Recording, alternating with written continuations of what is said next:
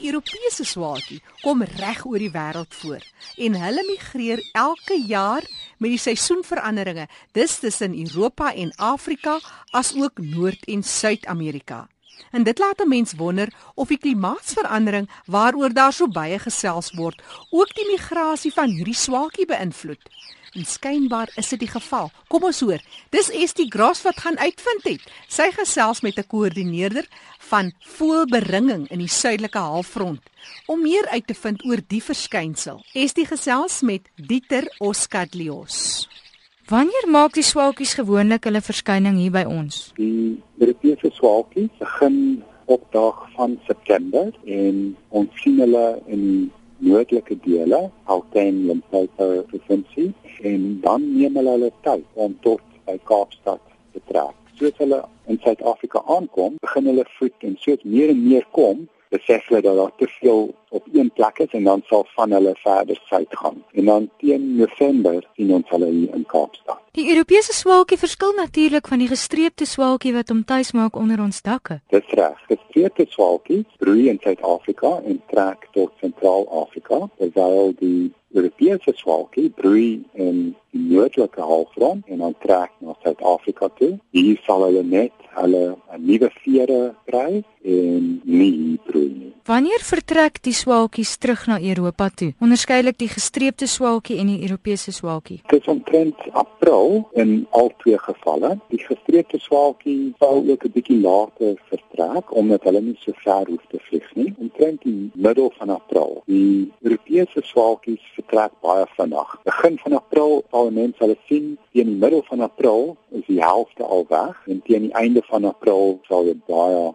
goed moet soek om een of twee te kry. Dieter, hoe effekteer die klimaatsverandering die migrasie van die swaalkies in Suid-Afrika? In Europa het hulle nou al baie jare lank studies gedoen met verskillende voëls, maar met die swaalkies het hulle besef dat hulle begin vroeër terugkom. Dit is net 'n week vroeër, maar nogtans is dit 'n groot verskil want die swaalkies wat eers terugkom, sal eers kan kies waar hulle wil broei en so aan. So dit maak 'n groot verskil selfs 'n paar dae. En die rede hoekom hulle vroeër teruggaan is omdat met klimaatsverandering in Europa is dit nou warmer. Dit beteken dat die lente begin 'n bietjie vroeër. En ons sien dit selfs nou in Suid-Afrika dat die voël vroeër vertrek. Wanneer vertrek hulle nou? So hulle vertrek in April, maar wat ons besef het is die en ek moet eers nou verduidelik hoe ons die data in Suid-Afrika bymekaar maak. Daar is 'n voël atlas projek en ons het een gehad in 1987 tot 91 en dit was waar voëlkenners uitgaan en lysies maak van al die voëls wat hulle sien in verskillende gebiede en dit is in ons database. En ons het hierdie projek weer begin, die tweede voëlatlas projek en dit het in 2007 begin en dit loop nog steeds aan. So ons het nou 'n baie mooi data van 20 jaar terug wat ons aan vergelyk met nou. En 20 jaar terug het die swaalkies in Gauteng in die middel van April vertrek, die meeste van die swaalkies, terwyl nou vertrek hulle 'n week vroeër. En dit kan 'n mens baie mooi sien as 'n mens dit in 'n grafiek teken. En dit stem baie mooi ooreen met die data in Europa.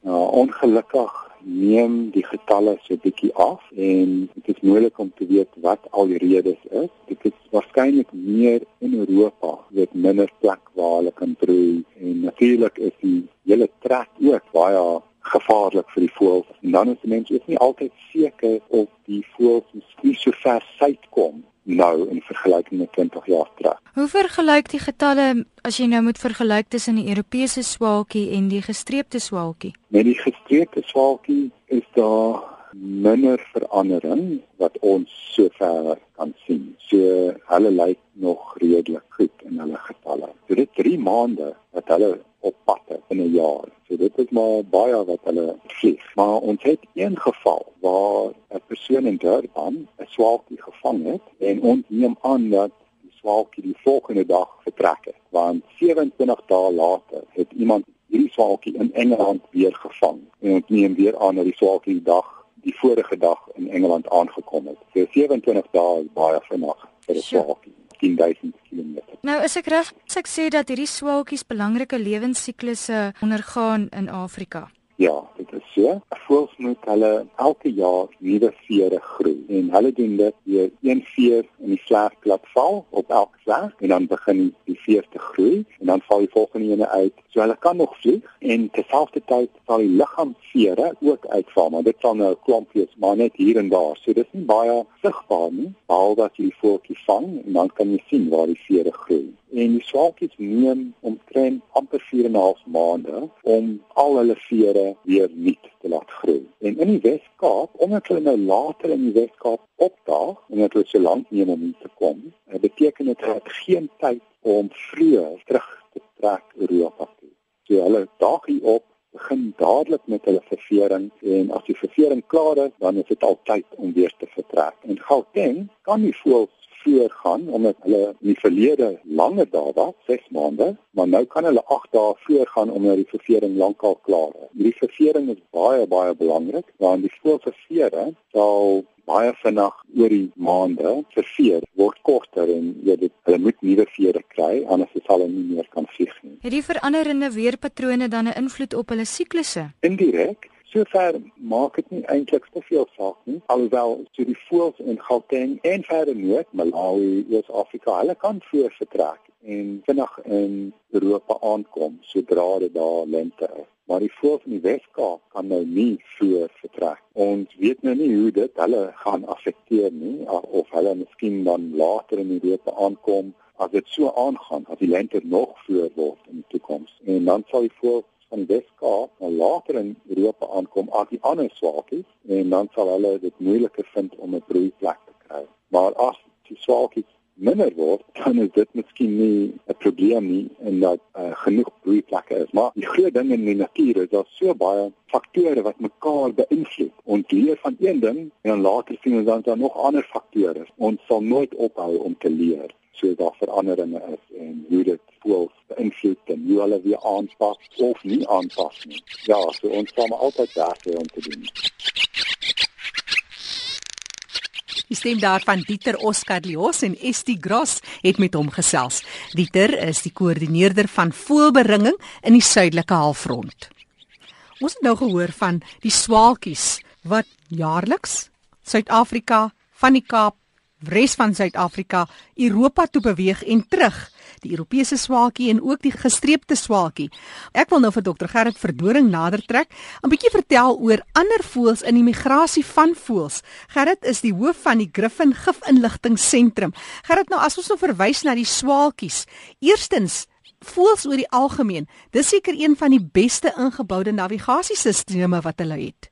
Ja, kyk, ons het mos nou uitgevind of kom ons sê die mense het uitgevind oor baie jare van navorsing heen dat die voors maak by die sonnestelsel, met ander woorde die son, die maan, sterre om rigting te bepaal.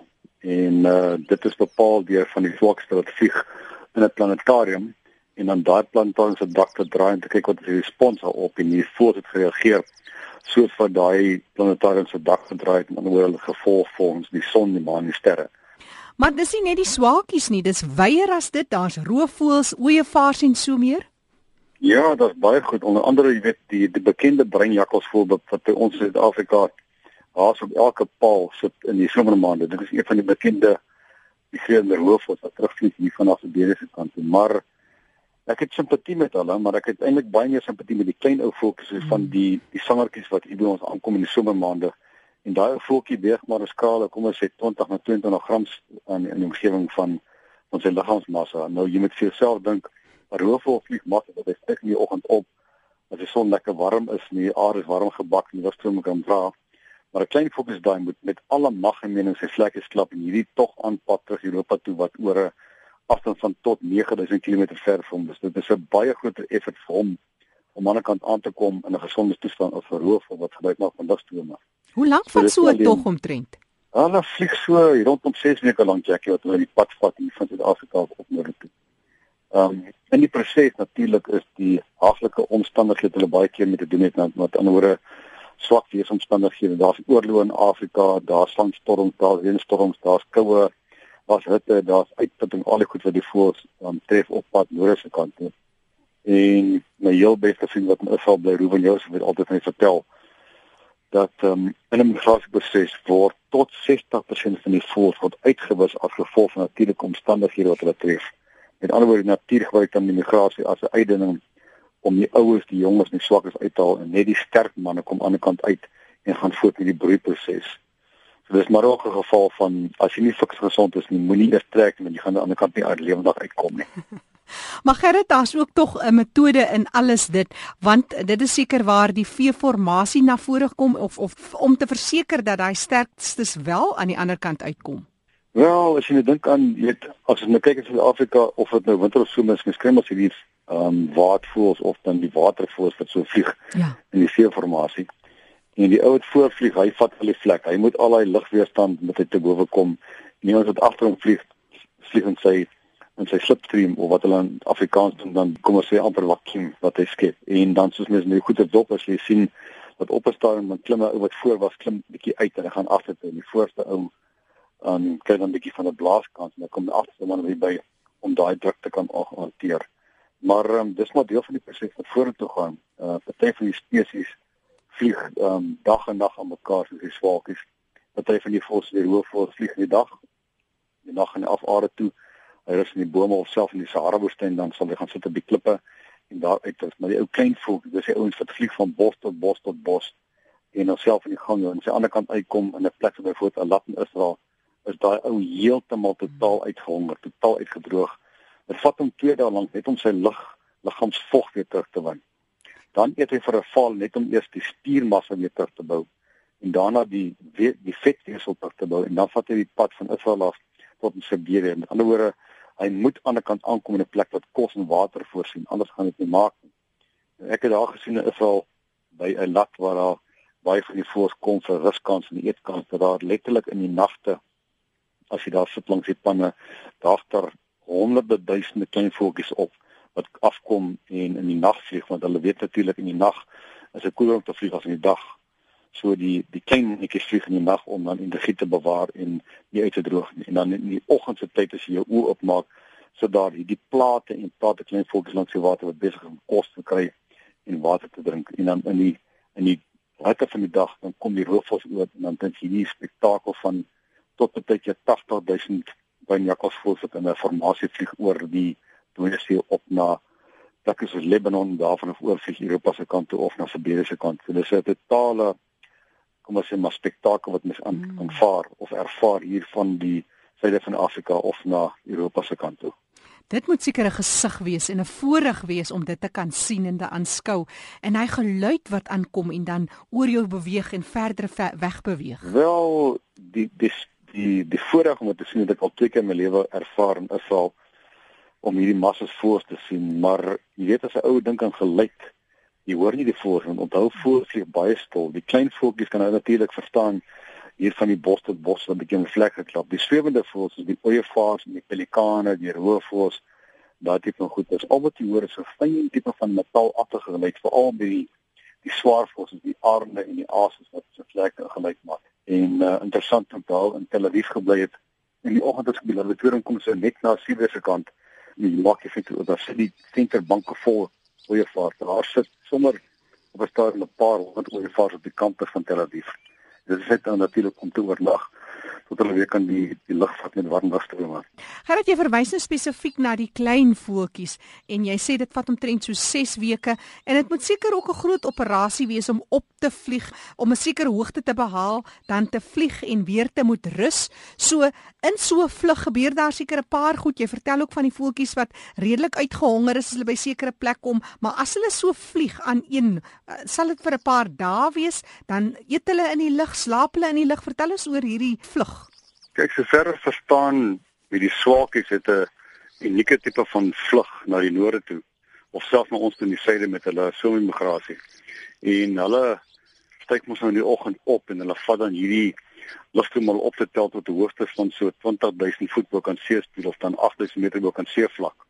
Ek het dit al self baie keer ervaar toe ek nog in Gauteng was hier rondom 22 23 Maart, in 'n oor by die dag en nag eweninge. Ons het uit vir die Europese swaard mekaar kom in in groot groot swerms in die oggend en jy hoor die opgewonde gekwetter wat hulle mekaar aanvuur om op te styg. Hulle styg op tot jy glad nie die voels kan sien nie. En dan vat hulle wat ons noem die passaatwinde. Die passaatwinde is winde wat op baie hoë hoogtes teen baie baie hoë snelhede hardloop. Ek weet as ou in die vliegtuig vlieg, dan hoor jy baie keer die die VNU sê jy se wind van 170 km/h. Met daai wind help die voëls om te kan beweeg op baie hoë hoogtes. Um, kom ons sê maar op hulle eie stoom, daar word nie vlekke geklap nie. So wat die swakkie maak, die vlek word opgehou, hy vlieg in die wind en sover ek verstaan van die bioloog, slaap hulle in die wind. Hulle sal self bietjie afkom later om te kom goggetjies vang en te eet en dan weer op te gaan en dan word verslape geëet te gemis in die hele proses bo in die lug. Mm. Maar nog steeds ongeag die feit hulle hier en daar bietjie kos optel, word hulle vetreserve gebruik om aan die kant aan te kom.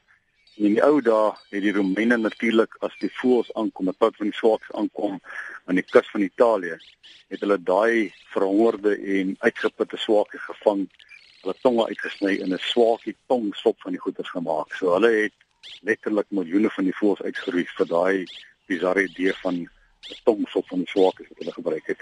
En so gesels dokter Gerrit Verdoren, hy is hoof van die Griffin Gifinligtingseentrum en jy's baie welkom om kontak te maak met hom vir ander verwante sake, gif, navorsing, behandeling vir plaagdoders en so meer. Sy selnommer is 082 446 8946.